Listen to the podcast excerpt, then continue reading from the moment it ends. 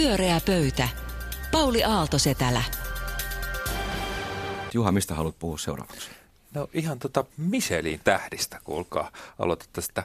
No niin. Nyt semmoiset on nyt julkistettu on Pohjoismaiden Michelin oppaan uusi versio ja samalla niin kuin Suomen saamat tähtiluokitukset julkaistiin maanantaina. Ja Suomessa on nyt kuusi yhden Michelin tähden ravintolaa. Ask, Demo, Grön, Olo, Ora.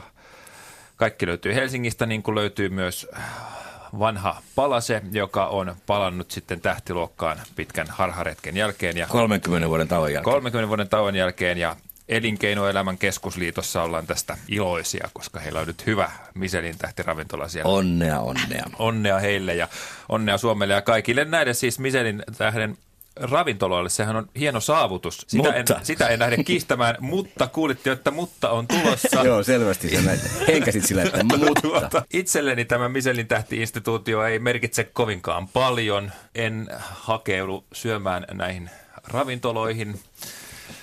Äh, menen johonkin halvempiin paikkoihin sitten. Tämä on mulle ehkä tämmöinen luotaan työntävä. Mä ajattelin, että tämä on vaan kallis paikka. Pysyn poissa. Mites teillä? Oletteko Michelin tähtikartan seuraajia ja kulinaristeja ja ravintolaa herkuttelijoita? Maija taitaa vähän olla. No pikkusen tota, ulkokentältä kattonut. Mä oon käynyt jonkin verran noissa tähtipaikoissa. En nyt hirveästi viime vuosina. Toki kävin Palasessa nyt vähän ennen, ennen tätä tähden saamista. Eli tota noin, Aika hyvin muuten. Eh, joo, se oli aivan ihana. Todella hieno. Tällaisessa ravintolassahan syöminen se on vähän niin kuin erilaista kuin se, että siihen ei voi tai kannata suhtautua sille, että menenpä nyt vain syömään, vaan se on semmoinen ikään kuin kokonaisvaltainen kokemus, jossa, joka se niin kuin lähentelee taidekokemusta siinä tavallaan ne maut ja koko se maailma, mitä se kokki luo siihen, niin se on se juttu. Ö, mutta sehän ei ole täysin niin kuin tietenkään ongelmaton asia tai kukaan, sitähän on puhuttu paljon itse ongelmista, että, että noi tähti, tähtiä tavoittelevat kokit, niin ne hyvin harvoin on ravintolat pysyy niin kuin mitenkään edes, edes kannattavina, että se on niin kallista, ne raaka-aineet, se työ on niin mielettömän kallista. Sitten esimerkiksi tuolla Palasessa, missä oltiin, se oli keskiviikkoilta, mutta se oli suht tyhjillään se ravintola, joka tuntui tosi tylsältä ja kurjalta. Ja, mutta silloin viettiin just, että mit, miten se voi mitenkään tavallaan niin kuin, ö, toimia pitkän päälle tuollainen yhtälö. Ja sitten että se on jännä, että sitten kokit on puhuneet siitä, että sitten menee mielenterveys, se menee terveys ja se on ihan hirveätä ja tosi raskasta. Ja, ja on huippukokkeja, jotka on niin kuin julistaneet, että he eivät edes ota vastaan Michelin tähteä, vaikka sellainen niin kuin tuol, tuol, Tommy Björk on sanonut, että hän ei suostu ottaa vastaan, jos Kiehtova tuo yhdistelmä, tuo huippukokkeus, se on, siinä on, siinä on niin kuin urheilun elementtejä, siinä on taiteen elementtejä. Mm se on, se on niin kuin erikoista. Mutta miksi sitä sitten kuitenkin niin kuin halutaan? Se on silti se niin kuin korkein ja mieletön, mieletön juttu. Ja, tota noin, vaikka Pekka se on selittää mahdoton. meille, miksi sitä silti halutaan, vaikka menee rahat ja mielenterveys.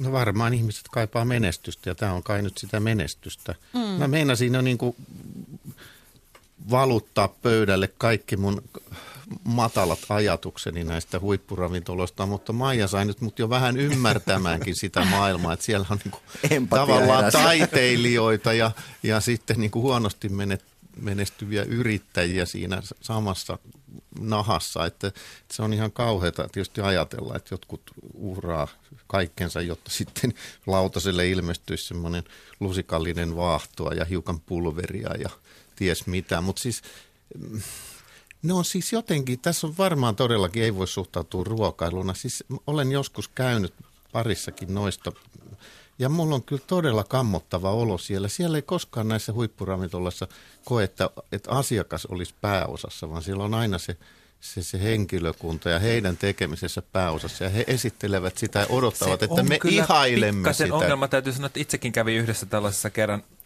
vaimoni kanssa uskaltauduin, kun olimme saaneet lahjakortin ja sitten menimme sinne, kun olimme saaneet lastenhoitaja ja kaikkea ja sitten siinä sitten tarjoilija otti kieltämättä ison roolin, kun tilasin siinä sitten jotain viiniä. Hän sanoi hyvin pilkallisesti, että no kai sitäkin sitten sen kanssa voi juoda. Ja kyllähän siinä nyt kieltämättä. Mitä sä menit tilaamaan? Oli tietysti no, joku he... aivan törkeä yhdistelmä. No hänen mielestään se oli jotain valkoista viiniä. niin tuota, Seuraavalla kerralla. Tässä ehkä paljastuukin, miksi toin tämän aiheen tänne, koska siellä on Eikö se palkinto tullut nimenomaan ruoasta, ei mistään asiakaspalvelusta tai Itse asiassa Michelin kiinnittää huomiota kaikkeen. Okay. jossain vaiheessa oli myös sellainen siitä ne on ilmeisesti käsittääkseni, mä nyt täysin tässä on maailman paras asiantuntija, mutta oli jossain vaiheessa, että piti olla tietynlainen cutlery, eli just tietynlaiset lasit, haarukat, veitset, semmoiset ranskalaisen keittiön oikein, niin kuin se oli hyvin sen ö, tota, suuntainen, mutta siitä on sitten tultu poispäin, takaisinpäin tai ei takaisinpäin, vaan menty niin kuin tavallaan laajennettu sitä reviiriä, että, että nyt myös esimerkiksi itämaiset ravintolat on saanut missään tähtiä, mikä ei takavuosina ollut millään tavalla mahdollista. Ja jopa joku tällaiset katuruokakojut on saanut tähtiä. Että Silloin ollaan menossa muuttunut. takaisin juurille. Tämä on kai alkanut siitä, tämä Michelin on sama kuin tämä rengasvalmistaja, mm. joka halusi autoilijoille kertoa, että missä voi pysähtyä syömään kelvollista muonaa. Eli ABC tulee jonain päivänä vielä saamaan. Toivottavasti nyt sitten vielä kunnon kotiruokalatkin alkaa mut, saada tämän. Mik, miksi niin monet niin kuin nämä huippukokit, tämmöiset ihan tämmöiset huippukokit, Michelin-kokit on miehiä? Siis tavallaan eikä kyse on varmasti ei ole siitä, etteikö naiset olisi hyviä, hyviä tota, kokkeja, mutta onko tämä, niin kuin, tämä huippukokkeus jotain niin älytöntä, että tähän vaan niin kuin jotkut... Niin kuin... Mielenterveysrahat. Niin. Siinä tuli. Riskinottokyky. Pyöreä pöytä. Kyllä, tämä on pyöreä pöytä ja tänään sananvapautta on käyttämässä ovat Olavi Uusivirta, Anu Koivunen ja Sirkka Hämäläinen, joka pitkän tauon jälkeen on täällä. Tervetuloa. Kiitoksia. Kiva Tervetuloa kaikki Kiitos. lämpimästi. Kiitos. Äh, minun nimeni on Ruben Stiller ja Tuura on Aaltosetelän Paulia. Niin mä kysyn teiltä, että millä mielin suhtaudutte soten mahdolliseen kaatumiseen ja mikä on opetus? Anu. Mä ajattelen, että jos ää, ja kun, ehkä pitää sanoa, sote sellaisena kuin me sen tunnemme kaatuu, niin se antaa suomalaisille poliitikoille aivan ainutlaatuisen mahdollisuuden osoittaa tällaista yhteistyökykyä ja toimijuutta ja, ja ikään kuin päättää yhdessä vähän semmoiseen niin ruotsalaiseen malliin, että teemme tämmöisen laajan parlamentaarisen sovun tästä ja siirrämme asian pois politiikan kentältä ja kerta kaikkiaan hoidamme asian. Erittäin hyvä äh, ehdotus. Katsotaan meneekö... Idealismi. No, mä oon niin idealistinen. Mä oon väsynyt kyynisyyteen. Sehän olisikin todella freesiä, kun nythän se on taas jotenkin tuntunut siltä, että se on ollut niin, niin poli- poliittisten intressien värittämää, että siihen se lopulta sitten on kaatumassakin. Että, että jotenkin... Jäätkö suremaan, Olavi? No en mä ehkä jää suremaan. Siis mä, mulla on käynyt sääliksi poliitikkoja, että miten, miten tota, tämmöisestä ikään kuin näin, näin monimutkaisesti asetellusta, esitellystä kokonaisuudesta voi kukaan tietää riittävästi ollakseen ikään kuin riittävän, omatakseen riittävästi kompetenssia päättämään tai lausumaan jotain tämmöisestä. Että, että kyllä niin kuin, jää se maku, että asiantuntijoita olisi ehkä voitu ku, ku, kuunnella ja heidän näkemyksiään kunnioittaa enemmän, mutta – mitä sanoo Sirkka? No mä säällisin Olavin sijasta näitä virkamiehiä ja asiantuntijoita, joita siellä on mm. taustalla ollut valtava määrä, mutta, mutta joita ei tosiaan ole kuunneltu.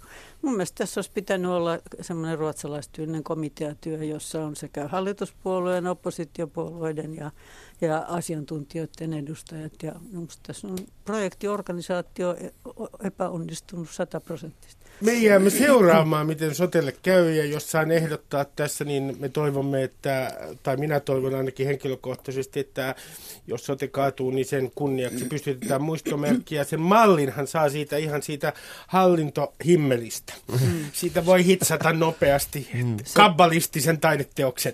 Ö, anu, ole hyvä. Missä on maamme laulut? Missä porilaisten marssi? Missä valtiojohdon äh, Punainen matto. Punainen matto ja kunnianosoitukset. Siis suomalainen runoilija Tua Forström valittiin Ruotsin akatemiaan. Mm-hmm. Ensimmäinen Suomen kansalainen Ruotsin akatemiassa. Siis tämähän on ihan mieletön kulttuurisaavutus. Mä olin siis niin patriottisten tunteiden vallassa koko eilispäivän kahdesta, kun tämä tieto tuli kahden jälkeen. Ja mä ajattelin, että mä odotin koko ajan sitä, että torille puhetta, no sitä niin kuin ajatusta siitä, että Suomi pärjää. Siis tää, tää, se, on niin se, on, se on mun mielestä erittäin kiinnostava asia, että kun olympialaisissa on aina tämmöisiä marginaalisia lajeja, joissa sitten Suomi saattaa menestyä, niin heti on ihan sinne valtava, kaikki on kiinnostuneita lumikourusta tai jostain kelkkailusta tai jostain vastaavasta ja, ja tihrustetaan, ei ymmärretä sääntöjä eikä mitään, mutta ollaan ihan hirveän tunteen vallassa. Missä se kaikki on nyt? Olitteko te innoissanne? Kyllä. No mä oon innostunut ja yhä enemmän on innostunut siis nyt kun sä oot ottanut tätä asiaa esille. Ja se, si, tässä itse asiassa punainen matto juuri on syntymässä mm-hmm. ja sinun kaltaistesi aktivistien toimesta. Että ihanaa, että me nyt keskustelemme tästä. Tämä on, tämä on valtavan hieno. Eikö se ole niin kuin mahtavaa, että pärjätään ikään kuin todellakin niin kuin pärjätään sellaisessa lajissa, jossa kyse on toisten lukijoiden toisten ihmisten, toisten kulttuurien puhuttelussa. Ja tässähän tietysti niin kuin Suomen ruotsalaiset, koska kyse on Suomen Joo, ruotsalaisesta runoilijasta, niin tämä on niin kuin ihan valtava juttu, että siellähän tämä räjäytti todella mediapankin mm. ää, niin kuin eilenkin ja, ja ihmiset kommentoi ja, ja, ja, ja Työ Forström on siis erittäin tunnettu runoilija sekä Suomessa että Ruotsissa mm. ja häntä on myös käännetty englanniksi. Joo ja, ja, tota, ja, ja että häntä tunnetaan. Et, et, Tua Forstromin nimi on tällainen, jota mainitaan, kun pohditaan, niin kuin, että kuka pohjoismainen henkilö olisi voinut saada Nobelin kirjallisuuden palkinnon ja näin. Ja nyt siis on tilanne se, että Ruotsin akatemia, joka on rypennyt niin kuin historiansa pahimmassa kriisissä, niin hankkii Suomesta vahvistuksen Suomen, tämä on symbolista. Tämä on symbolista mm. pelastamaan omaa mainettaan, koska siitähän tässä on kysymys. Niin kuin hmm. Helsingin yliopiston professori Ebba Bratström sanoi, niin että Työ Forström lainaa omaa hyvää imagoaan Ruotsin hmm. akatemialle. Anno, tästä, tästä me saadaan ainakaan niin kuin erimielisyyttä, Ei. koska me, luulen, me ollaan kaikki niin lämpimästi tätä kannattamassa niin. ja upeat. Niin. Ja on, tämä ei ole yksin se, että suomala, suomalaisia arvostetaan, vaan tämä on niin kuin Suomen ruotsalaisuuden kannalta musta äärimmäisen tärkeä. On aivan järkyttävää, puhutaan pakkoruotsista ja kun pitää ajatella, että mikä rikkaus se on, että meillä on me oltiin 600 vuotta osa, osa Ruotsin mm. valtakuntaa ja, ja sata, vähän yli 100 vuotta Venäjän ja 100 vuotta on oltu itsenäisiä. Vähän mittasuhteessa mm. pitäisi. Ja sitten pelätään muualta tulleita, kun meidän, meidän kaikki vaikutteet on kansainvälisiä. Mm. Ja tämä on semmoinen osoitus tämmöisestä pohjoismaista kansainvälisyydestä. Se kansainvälisyyttä on, on meillä tietysti valtavasti muutenkin. Niin Musta tämä on hieno asia, tämä on tosi hieno asia. Ja jos ajatellaan suomenruotsalaista runoutta, niin – Hehän olivat siis kymmeniä vuosia edellä mm. aikaansa. Että se asia, mikä tapahtui sitten Suomen, Suomen, Suomen suomalaisessa mm. runoudessa joskus 50-luvulla, niin oli tapahtunut jo mm. Suomen ruotsalaisessa runoudessa joskus 30 mm. vuotta aikaisemmin. Ja, tota, ja se, on, se on niin mit, mittaamattoman mm. arvokas aarrearkku, ää, niin sille mm. ylipäätään toivoisin enem, huoma- enemmän huomiota. Siis. Mä huomaan, että täällä on pöydällä äh, tuo Forsströmin runokirja. No tietysti, koska minähän tietysti kipitin heti hakemaan, itselläni oli vain ruotsinkielisiä painoksia, ajattelin, että kun seurassamme on koulutettu näyttelijä ja myös runouden harrastaja ja käytkö kanaa ja Kajani runoviikoilla? Käyn, ja, kyllä. Niin, aivan, niin nyt on ainutlaatuinen tilaisuus kuulla näyte. No niin, mä luen nyt äh, lyhyen runon kokoelmasta Lumileopardi. Tuulen pyörteinä hiekkaa ja roskaa. Jonakin päivänä astut ehkä toiselle puolelle, viileisiin lukusaleihin. Joku läikyttää minua kuin vettä. Voisin lukea myös ää, toisen lyhyen runon Tuo Forströmin toiseksi uusimmasta runokokoelmasta lokakuun iltana Soudin järvelle. Pimeys, sade, ystävällisyys.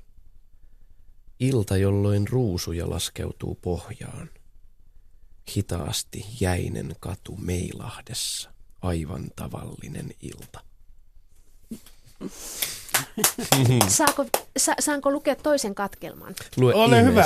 Tämä, on, tämä, tämä, tämä lähetys on omistettu. Tämän runon halusin kuulla lähetys. Ei, vaan tämä ei ole runo. Mä, tämä ei ole runoa, vaan luen siis, että kun runo on hip, niin kuin tavallaan usein ajatellaan, että runous on jotakin, joka on niin kuin jotakin sellaista pölystä ja jotain muuta. Hmm. Ruotsin akatemiahan siis huolehtii kielestä ja kulttuurista tänään ja nyt, ja runous on erittäin niin kuin elävä innovatiivinen kulttuuriala. Itse se, ja, ja, ja Tommi Melender kirjassaan onnellisuudesta kirjoittaa Forströmin runojen lukemisesta näin.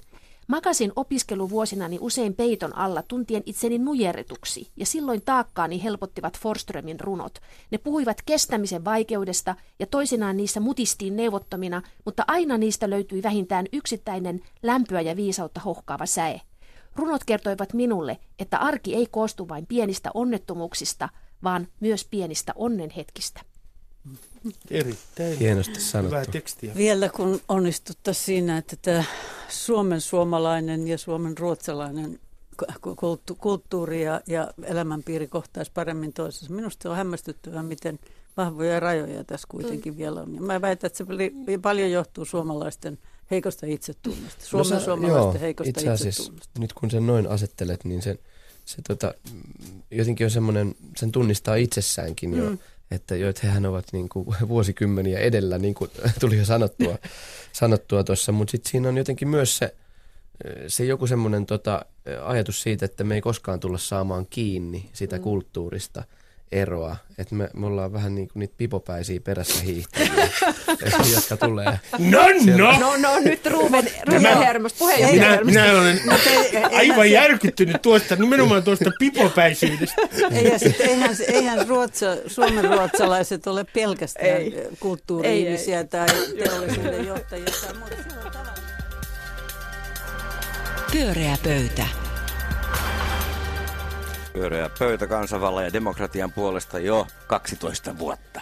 Ja Kaarina, mikä on sun aihe? No, eilen kun tuota, niin, kokoomuksen puheenjohtaja Petteri Orpo oli hänen vuoronsa olla siellä Yle vaalitentissä ja kun hän sitten rupesi puhetta pitämään ja hän siihen aika alkuun sanoi jotakin tämän tyyppistä, että kyllä pitää ottaa nuorten ilmastohuoli vakavasti, niin mun teki mieli huutaa ääneen. Siis sen tähden, että onko ilmastokriisi, jota paraikaa elämme, nyt niin kuin nakitettu jonkunlaiseksi teinihuoleksi, että olihan meilläkin se oma ö, ei-ydinvoimalle ja sitä ennen oli Biafran lapset, että onko nuorisolla nyt aina on joku juttu. Sehän nimittäin näyttää siltä. Kaikki puolueet yhtä lailla sanoo, että hei tärkeitä, hei tärkeitä, mutta sitten tärkeitä on nämä muutkin. Että, että kukaan ei tavallaan ole kyllä oikein, tai mun silmäni ottanut, että näissä on tenteissä olisi niin kuin ymmärtänyt ja, ja, ja kommunikoinut sitä, että tämä on kaiken läpikäyvä kysymys. Tämä on se kysymys, minkä suhteen kaikki muu pitää ajatella.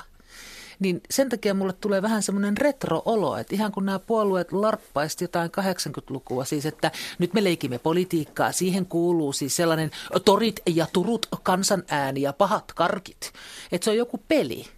Siis sen sijaan, että, että meidän on ihan oikeasti puhuttava ikään kuin vaan tästä niin mä olen järkyttynyt siitä, että se näyttää menevän tällaiseen ihmeelliseen niin kuin pikkuasioiden laariin tai yhdeksi asiaksi muiden joukossa. Mikä on teidän kokemuksenne?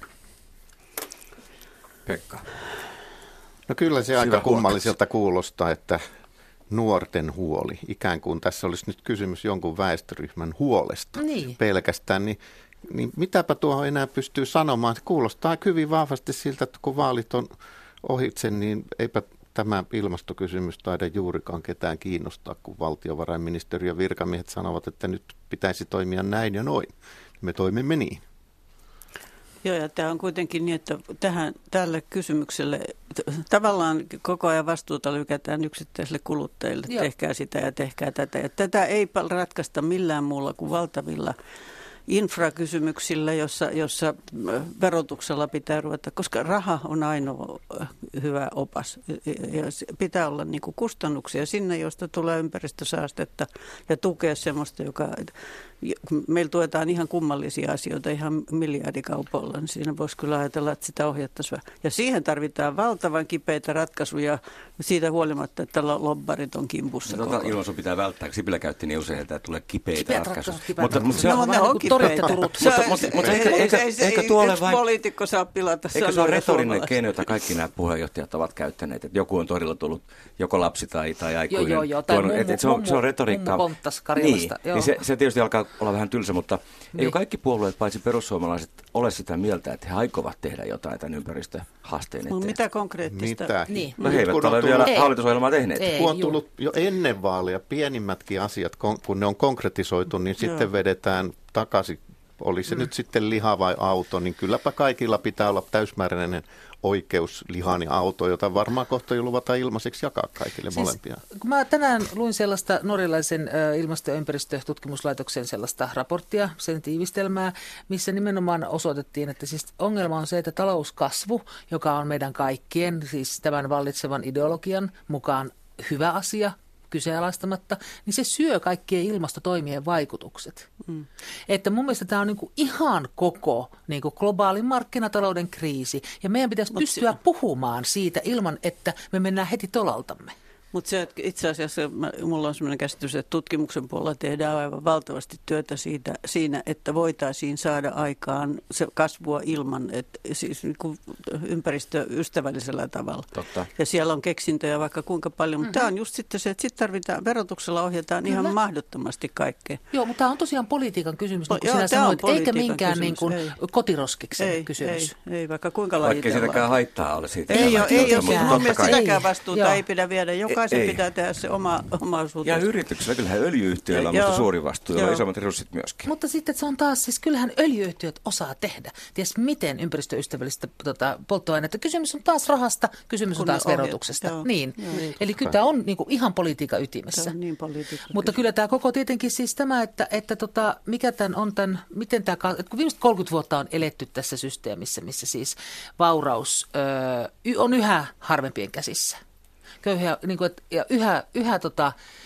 useammat ihmiset ovat köyhiä, uudet sukupolvet ovat köyhempiä kuin vanhempansa. Niin kyllä mun mielestä niin kuin tavallaan koko tämän, että miten tämä voi toimia. Onko Karina noin? Niin, no näin mä olen lukenut. Oletko sä eri mieltä? Mun tietojen mukaan köyhyys on maailmassa vähentynyt samoin, mikä se nyt on, Mut, nälkiintyneiden ihmisten määrä joo, on huomattavasti joo. vähentynyt. Kyllä se näin on. Joo, kyllä, mutta siis sama, samaan aikaan vauraus on kuitenkin ikään kuin harvempien ja tämähän ei ole, niin, mutta niin, kun se vauraus se lisääntyy tuolla kaikilla. suurissa massossa, niin sehän se vasta nyt ympäristön niin kannalta on. on ongelma. Se on ongelma. Se, että meitä olisi niin. vain 50 vaurasta ihmistä tässä maailmassa, niin se olisi niin kuin ympäristön kannalta hyvä juttu. Joo, ja mutta en, nämä, ne, että me ollaan tultu siitä, nämä korkean elintason maat tähän tilanteeseen, niin me ollaan saastutettu maailmaa niin mahdottomasti, niin. että kyllä se on ihan hyvä, että, me, että kaikki sitä yritetään vähän hoitaa. Ja, mutta en syyttäisi niitä poliitikkoja, koska kyllähän se nyt on ihan selvä, että poliitikot tässä vetää juttuja takaisin vain sen takia, että he tietävät, äänestäjät että äänestäjät eivät halua ei, konkreettisia toimia. Mä... Että hyvät suomalaiset, Kuulkaas. tehkää tekin nyt jotain Kuulkaas tässä. nyt juuri, poliitikot ilmoittivat, että kaikkien yhteinen sankari on Urho Kaleva Kekkonen. Se on se, ketä he ihailevat.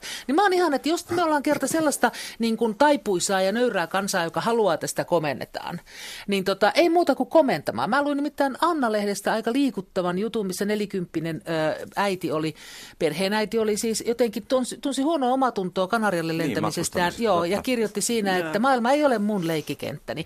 Että tämmöinen tietoisuus siitä, että me elämme väärin, on kauhean vahva. Ja minä väitän, että ihmiset kyllä kestäisi tässä asiassa komennusta. Sen sijaan, että poliitikot sanovat ihmisille, että työtä koskaan luopua yhtään mistään eikä tehdä mitään, niin ne saisi sanoa ihmisille, että tätä tarvitaan ja tähän sun on suosittu. Eli lihaveroa, bensaveroa, kaikkea joo, lisää. Kyllä, mutta Kaarina, No. Katsopas nyt, kun on olemassa aika vankka käsitys ja usko siihen, että poliitikot kuitenkin peruvat puheensa vaalien jälkeen, niin Joo, tässähän on eipä. meidän toivo, että sitten sanotaankin, tsot, tsot, ettepä saakka enää autoja ja lihaa. Nyt Sanotaan etukäteen ja pidetään kuntoon. se sana. Mutta eihän ne ole koskaan uskaltanut tehdä sellaisia päätöksiä, joka ei takaisi niille neljän vuoden kuluttua uudelleen kannatusta. Tämä on se ongelma, että on niin lyhyt tämä eipä, eipä tiedä, käykö niin, että se porukka tulee takaisin sinne eduskunnan portaalle, jos näille päätöksiä ei tehdä. Joo. Nyt on niin, kuitenkin joo. aivan valtava liike ympäri maailmaa, tässä on jotka haluavat jotain tehdä.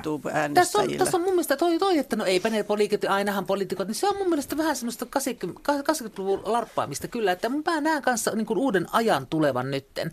Että nyt pitää ihan oikeasti porukalla ruveta vaatimattomammaksi monella tavalla. Joo. Ja mä uskon, että ihmiset on siihen valmiita. Joo, nuori, joo. se lähtee nuorista, mutta kyllä mm-hmm. me ollaan kaikki vanhatkin. Niistä mä meinaan, että, että eilen kun Orpo sanoi noin, niin mä ihan, että tässä on rouva 53, että mm. niin kuin millään katsannolla en kuulu nuorisoon. Ja tämä on ihan keskeistä se asiaa mulle. 80 on samaa niin, että se on sietämätöntä puhuttelua tuo. Hetkessä muuto. Kyllähän ihmisiä nyt kiinnostaa lisäkulutus enemmän enemmän kuin ympäristön ajattelu. Tätä vaan täytyy Sen jauhaa, täytyy jauhaa, jauhaa. Joo, joo. Miten kävi viimeksi, kun tästä ilmastonmuutoksesta puhuttiin? Se oli silloin 2008, jotain 2007-2008 oli erittäin vahvasti esillä ei ihan yhtä vahvasti kuin nyt, mutta erittäin vahvasti. Sitten tuli finanssikriisi ja lompakko alkoi tuntua paljon tärkeämmältä kuin luonto ja tulevaisuus. Hei, ja mä pahoin pelkään, että se vaara on nytkin, niin, että kun tulee, meille tulee talouslama, niin plomps. Talvisota. Nyt puhutaan talvisodasta. No puhutaan. Siis silloin, kun, Tää yleensä silloin, että ei puhuta ei, talvisodasta. Nyt niin, haluat puhua. Silloin kun sota syttyy ja tulee ihan oikein vakava paikka, niin ei muuta kuin rivit tiiviiksi ja sinne mennään. Ei siinä ollut aikaa jäädä sopeutumaan, että no miltä musta tuntuu ja tuntuuko tämä nyt musta kivalta vaan siinä on vaan mentävä ja toteltava. Näin on toimittava Se myös ongelma on nyt. siinä vaan, että tämä ei ole suomalainen kriisi. Suomalaiset pystyisi yhdessä, mutta tämä, tässä pitäisi tehdä myös kansainvälisesti erittäin vahvaa. Mutta me voisimme olla se maa, joka suhtautuu siihen niin, niin vakavasti, niin, että kyllä, muut katsovat joo. meitä. Ja sehän on ollut vihreiden yksi argumentti, että Suomi voisi olla esimerkkinä joo, muille maille. Joo, ja, niin. ja siis puhua vähän vielä painavammin tuolla kansainvälisillä areenoilla. Kyllä, ja sillä tavalla sitä arvovaltaa tulisi, joo, kun näyttäisi konkreettisesti, mihin toimimme ryhdytään. Hassu, että Antti Rinne sanoo vaalitentissä, että, että, että vähävaraisillakin pitää olla mahdollisuus ostaa uusi auto. Hmm. Ai sanoiko se näin? Joo. Mä en kattonut sitä, joo. mä nukahin siinä Sana tarkkaan ei näin, mutta viesti oli tämä. Joo, joo. Joo. Tota, niin, joo, joo, mutta tämä on just semmoista, tämä on sitä, sitä niin kuin vanhaa menneen maailman poliittista jargonia ja puhetta, mikä mun mielestä ei toimi enää. Ja mä pahoin pelkään, että se toimii.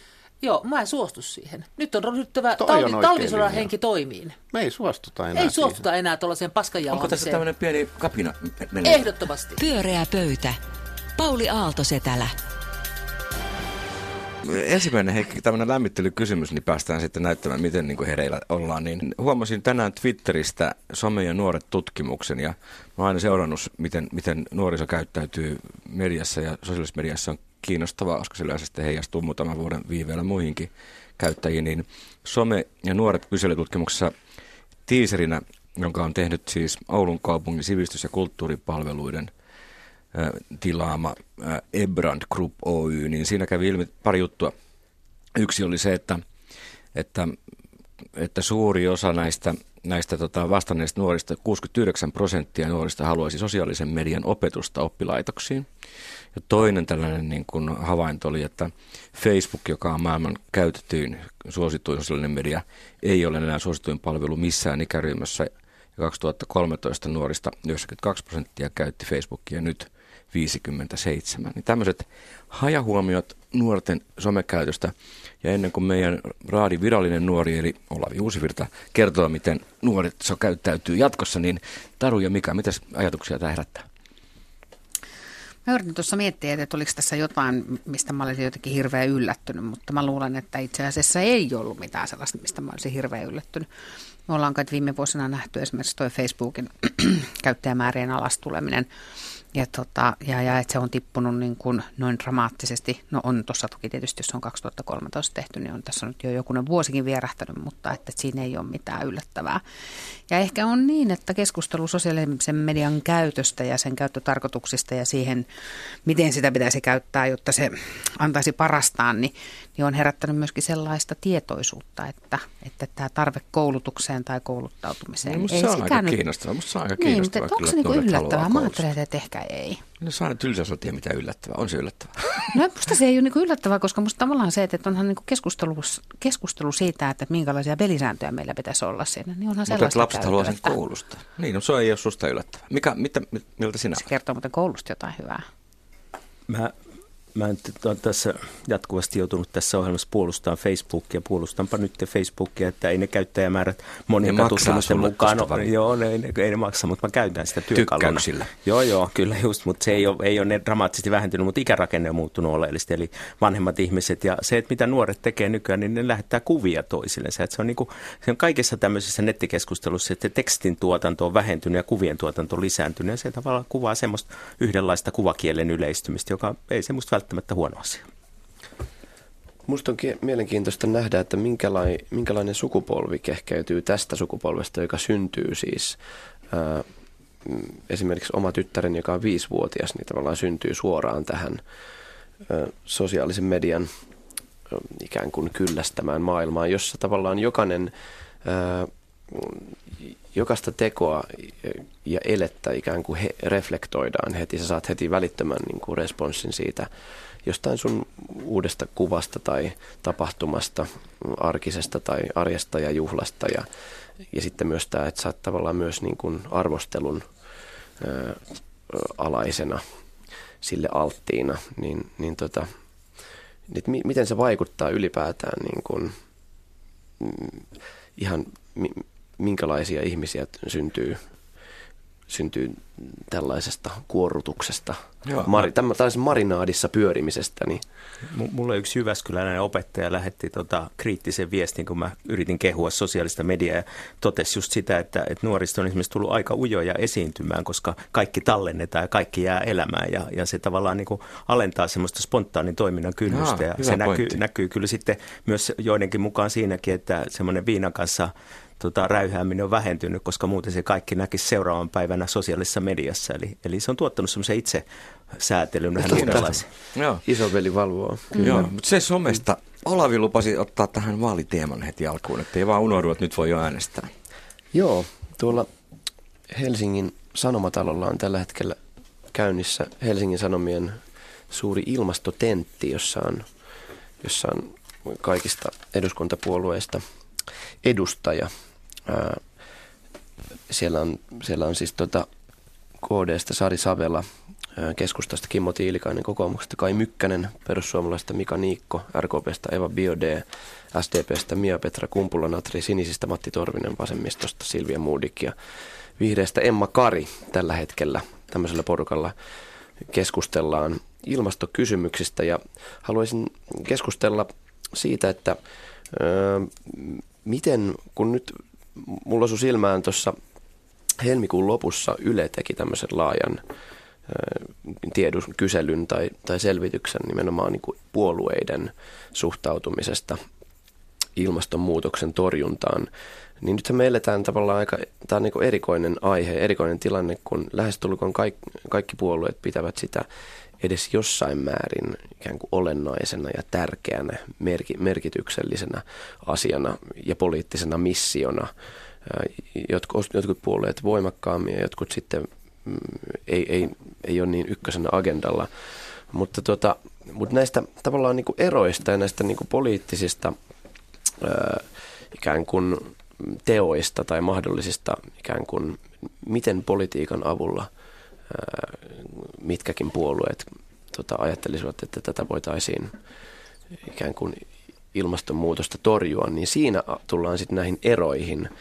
Mutta semmoinen yleinen, semmoinen, mihin mä, mikä pisti silmään on, että, että tota, nimenomaan puheiden ja tekojen välillä tuntuu olevan niin kuin aika iso tämmöinen epäsuhta, että, että kaikki aika niin kuin juhlavaan ja semmoiseen vaka, vakavan juhlavaan sävyyn puhuu, että, että nyt nyt on pakko ja tarvitsisi tehdä jotain ja, ja tämä on niin kuin ensisijaisen tärkeää. Mutta sitten kuitenkin, Mutta mitä? Sit kun kysytään, että no, no mitä sitten, että, että pitäisikö meidän tota, ää, verottaa vähän tota, korkeammin raskaammalla kädellä esimerkiksi lentämistä tai, tai tota, autoilua, tai tota, pitäisikö meidän vähentää hakkuita, niin sitten tullaankin sitten tota, ei ehkä niin voimakkain sananpainoin sitten ainakaan niin sel, selvin sanoin sanota, että joo tai ei.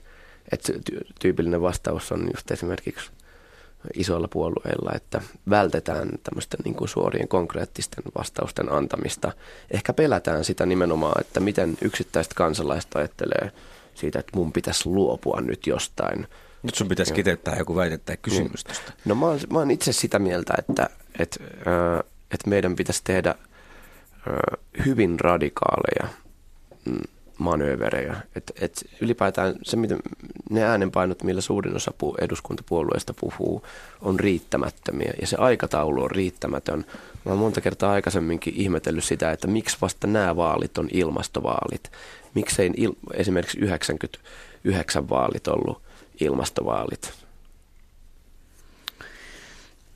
Et, no, ehkä mm. niin kuin tavallaan Ehkä alkuun semmoinen pieni huomio ja sitten tuota, tuota, tuota, sitten tuohon Olavin että miksi nämä vaalit on vasta ilmastovaalit. Niin tietysti voi kysyä, että onko nämäkään vaalit ilmastovaalit, jos meillä on sellainen tilanne, että meillä on ilmastotentti, missä on puolueiden edustajat, jossa niin kuin yhdenkään puolueen puheenjohtaja ei istu paikan päälle. Ja, ja, se on ja, hyvä huomio joo, muuten. Ja, tota, tota, tota, ja ymmärrän toki siis sen varsin hyvin, että, että siellä on nyt niin kuin ajateltu, että puolueesta on ikään kuin paikalla ne ihmiset, jotka parhaiten sen asian osaavat.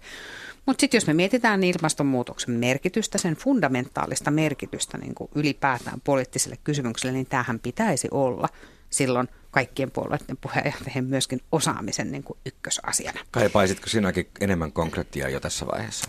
No tota, kyllä mä varmaan ehkä konkretiakin kaipaan, ähm, mutta sitten toisaalta mä kyllä sinänsä ymmärrän näitä puolueita myöskin että äm, on tosi vaikea antaa niin monisyiseen asiaan, kun tässäkin on niin kuin kysymys, niitä suoria vastauksia. Et sit, m- mä en ole niin kuin se ihminen, joka on sitä mieltä, että politiikka kaipaa niin kuin konkreettisia suoria yksinkertaistuksia, hirveät määrät. Me ollaan nähty tavallaan, minkälaista politiikkaa sekin tuo, ja jos nyt ei halua Suomesta antaa esimerkkiä, niin voi kaivaa varmaan esimerkin niin kuin Yhdysvalloista ja sen istuvasta presidentistä, että musta politiikka saa olla monimutkaista, ja, se, ja se, sen kuuluu olla monimutkaista ja siihen, siitä ei tarvitse aina selvitä yhdellä lauseella.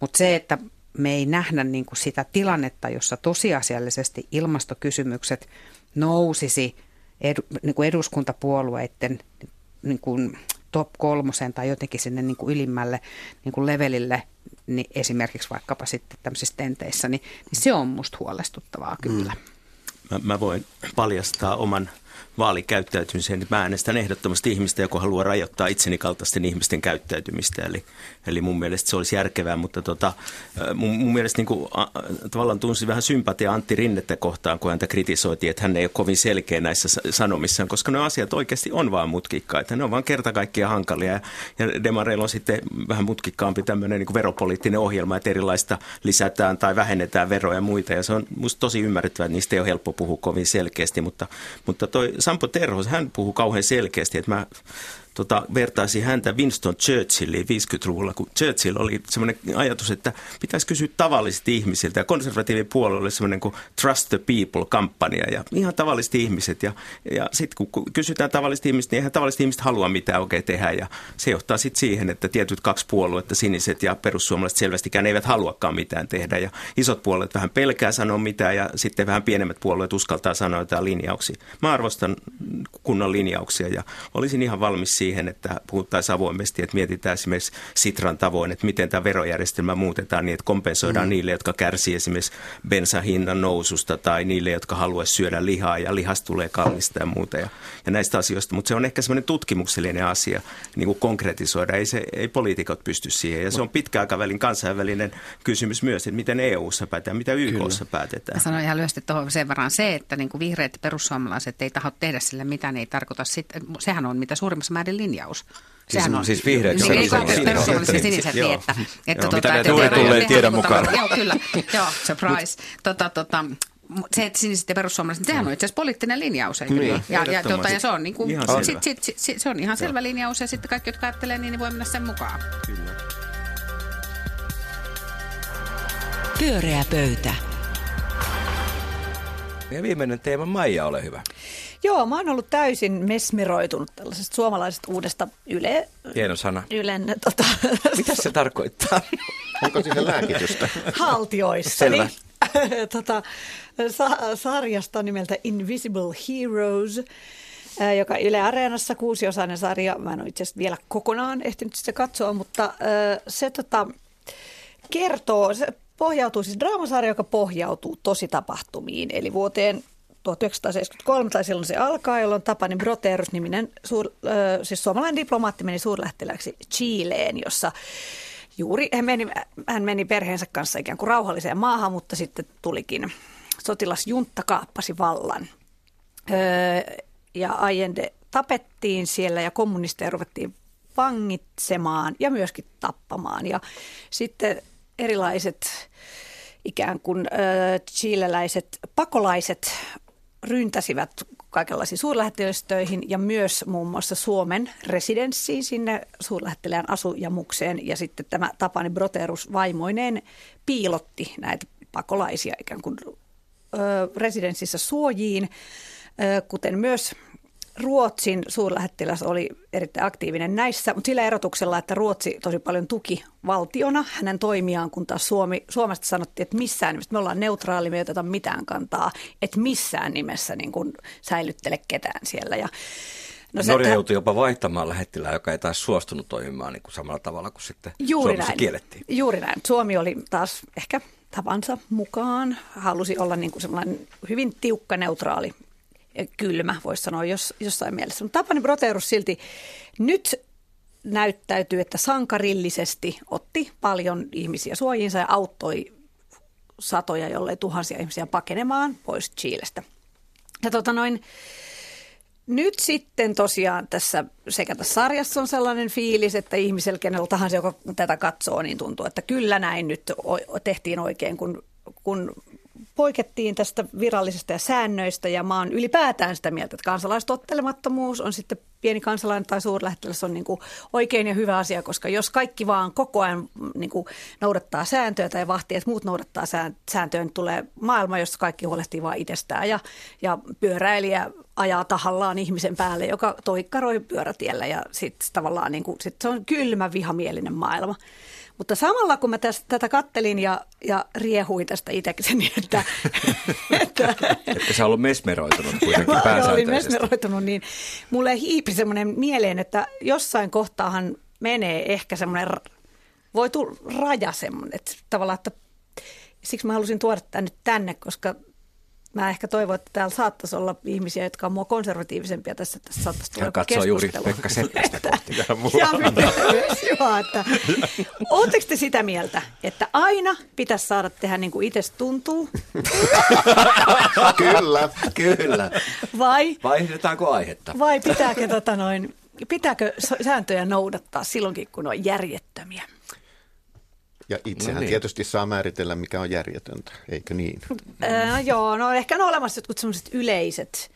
Mä väitän, että on olemassa yleinen eettinen koodisto, joka mm. ei ole aivan satunnainen kuitenkaan Joka ei liity siis lainsäädäntöön. Niin, esimerkiksi tällaisissa, että jos tiedät, että ihminen todennäköisesti kuolee, jos sä heität sen pois sieltä sun residenssistä, niin sitten no, se... Mulla, mulla oli hauskaa, kun mä luin sun tekstiviestistä tuosta aiheesta ja sitten mä olin heti vähän eri mieltä, kun sanoit, että sä kannatat kansalaistottelemattomuutta kaikissa tilanteissa. No eihän se noin voi olla, mä Mutta sitten kun keskusteltiin tässä, sä toit tämän pyöräilyesimerkki, niin mä olin miettinyt, että tottahan se on, että me koko ajan joudutaan neuvottelemaan näitä asioita niin kuin jotenkin myös järkevästi ja ajattelemaan, ja ajattelemaan itse.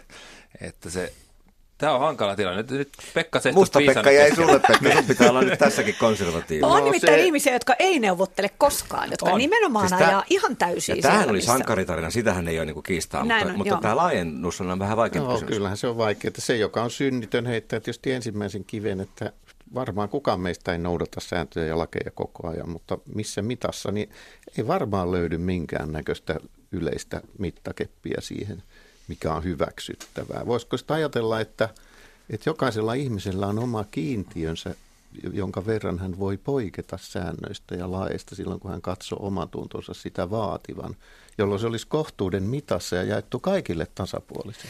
Mutta osaatteko sanoa, että mitä jos tässä olisi esimerkiksi käynyt niin, että Suomen niin kuin ulkopoliittiset suhteet olisi niin kuin todella pahasti vaaraantuneet tästä, jota ehkä sitten joku ulkoministeriössä pelkäsi tällä. Ja meillähän oli sellainen keissi, muistelimme tätä Antonin keissiä, jossa salakuljetettiin eh, suomalaislapsi takaisin Suomeen, niin siinä auttoi konsuli, ja siitä tuli selkkaus Suomen ja Venäjän välillä. Ei kuitenkaan mihinkään sen suurempiin kriiseihin johtanut. Niin sitä virkamiestä ei kyllä mitenkään yleisesti tuomittu. Tai... Ei, mutta Et... näiden maiden, maiden niin, välillä joo. syntyi kuitenkin tämmöinen selkkaus. Kyllä, kyllä. Mutta kyllä meillä varmaan saattaa olla vähän enemmän jopa kuin muualla muissa kulttuureissa tämmöistä sääntöjen noudattamisen kulttuuria, ja, vai olisiko se sitten tiettyä opportunismia tässä Chile-tapauksessa, että ei sekaannuta nyt näihin asioihin, koska siitä voi olla jotain haittaa meille kuitenkin, ja mitä me nyt hyödytään siitä, että me autetaan ihmisiä. Ehkäpä meillä olisi parantamista tässä suhteessa, mutta, mutta jos me palataan siihen, että missä mitassa mikäkin on mahdollista. Niin, koska ulkopolitiikka tuo meille omat rasitteemme historiasta. Mm. Niin missä mitassa saa tehdä mitäkin. Voidaanko me, ajatella, voidaanko me ajatella, että tällaisia, niin kuin, tällaista hiljasta sankaruutta, kenties samantapaista ilmenee tässä ajassa? Me ei vaan tiedetä siitä niin kuin Tapani Proteruksenkaan teoista. Emme kuulleet ennen kuin vuosikymmeniä myöhemmin oikeastaan. Vai onko niin, että me ollaan kuuliaisempia kuin 70-luvulla? Mulla tulee siis, nyt tässä on moni, tota, kun tästä on tehty erilaisia juttuja, niin on, on yhdistäneet tämän, ei varmaankaan aukottomasti yhdisty, mutta esimerkiksi tämän ajan vaikka pakolaiskriisiin. Mä aina välillä, kun tulee näitä, että tuntematta tietenkään kaikkia niin kuin yksityiskohtia, mutta että jos tulee tällaisia, että nyt on palautettu raskaan oleva äiti ja lapsi johonkin tavallaan niin kuin sotaa käyvään maahan, niin silloin Tuo tulee... Se twiitti, joka ei pitänyt paikkaansa sitten, johon nyt viittaat. Sitä syntyi iso kuhu, joka kävi ilmi, että siinä lentokoneessa ei ollut raskaana olevaa äitiä. Mutta, mutta, se oli aika, joo, no. Mutta otetaan se argumentti noin niin kuin yleisellä tasolla. Niin, ehkä, ehkä niin. tässä nyt en niin. käy syyttämään ketään tietynlaista, mutta että jos kävisi, että jos olisi tullut tällainen päätös, ja vaikka siinä, tämä on tämmöinen niin kuin koulun ET-tunnin kysymys, että Aa. sinun pitäisi Olisitko olla se ihminen. Niin. niin oli, veisitkö, voisitko tavallaan vastustaa niin kuin virkamiehenä sitä päätöstä ja silloin? Koska mä, mä oon kuitenkin hyvä. ymmärtänyt Jos näitä ihminen päätöksiä. on hengen vaarassa, niin noudatko silti Ja nämä päätökset ei tietenkään voi olla kaikki oikein. Siis virheitähän tapahtuu jokaiselle virkamiehellekin. Siis jos olisin poliisi, joka olisi viemässä tietämäni mukaan virheellisen käännytyspäätöksen saanutta turvapaikanhakijaa. Niin, se oli tai ainakin, että jos tämä olisi itse, sehän on tavallaan mm, niin kuin mm. näkökulmakysymys, että mikä... Ket, no niin, konstaapeli Itkonen, miten toimisit? Vastaan, että valitettavasti varmaan luultavasti veisin ja toteuttaisin tehtäväni. Miksi? En mä tiedä. Varmaan semmoista, että se olisi mulle helpoin ratkaisu. Tämmöinen, menen tämmöisen niin kuin itse tutkiskelun tielle. Ehkä jos yritän sitä ylevämmin niin kuin pohtia, niin sitten, että mä ajattelisin sen niin, että, että tässä on järjestelmä, joka on toiminut näin. Mm. ja ja tota, mulla ei ole kuitenkaan oikeutta sooloilla tässä. On oikeasti aika Aika vaikea, vaikea kysymys, paikka. aika rehellinen niin. vastaus. Mikä minä olen ottamaan vallan tässä asiassa itselleni kun tässä on demokraattisesti päätetty menettelystä, joiden mukaan toimitaan. Tietysti jos olisi yhden päivän konstaapeli, niin helppohan olisi tehdä, mutta jos olisin konstaapeli, niin varmaan toimisin niin kuin konstaapeli Itkonen. Ja ehkä me kansalliset toivomme, että poliisit tekevät niin kuin on sovittu ja säädetty, eikä päätä jokaista päätöstä itse. Sittenhän niin, tästä tulee vain niin kuin sellainen niin kuin erilainen asteikko, jolla tämä, jolla tämä tehtävä mm. muuttuu hankalammaksi. Mä tietenkin toivon, että mä en olisi ollut viemässä esimerkiksi ihmisiä jonnekin kaasukammioon, niin. tietäen, että näin tehdään, mutta tota... Mutta sehän on siis, kun mä vaan mietin, että se, kun mainitsit just tämän usein sanotaan, että Suomessa ollaan vielä lainkuuliaisempia kuin muissa maissa. Se on, usein se on hyvä esimerkiksi tavallaan poliisikonstapelia yleensä, että pysty lahjomaan ikään kuin pois jostain sakoista. Mutta että välillä on just sellaisia, että näkee tilanteen, josta jollain kaatuu lastenvaunut bussissa ja sitten bussikuski pysäyttää bussia ja tulee haukkumaan siellä, että miksi ette pitäneet kiinni, että se oli sinun vikasi. Ehkä eniten siksi, että hän haluaa kertoa, että se ei ollut hänen vikansa. Hmm. Pyöreä pöytä.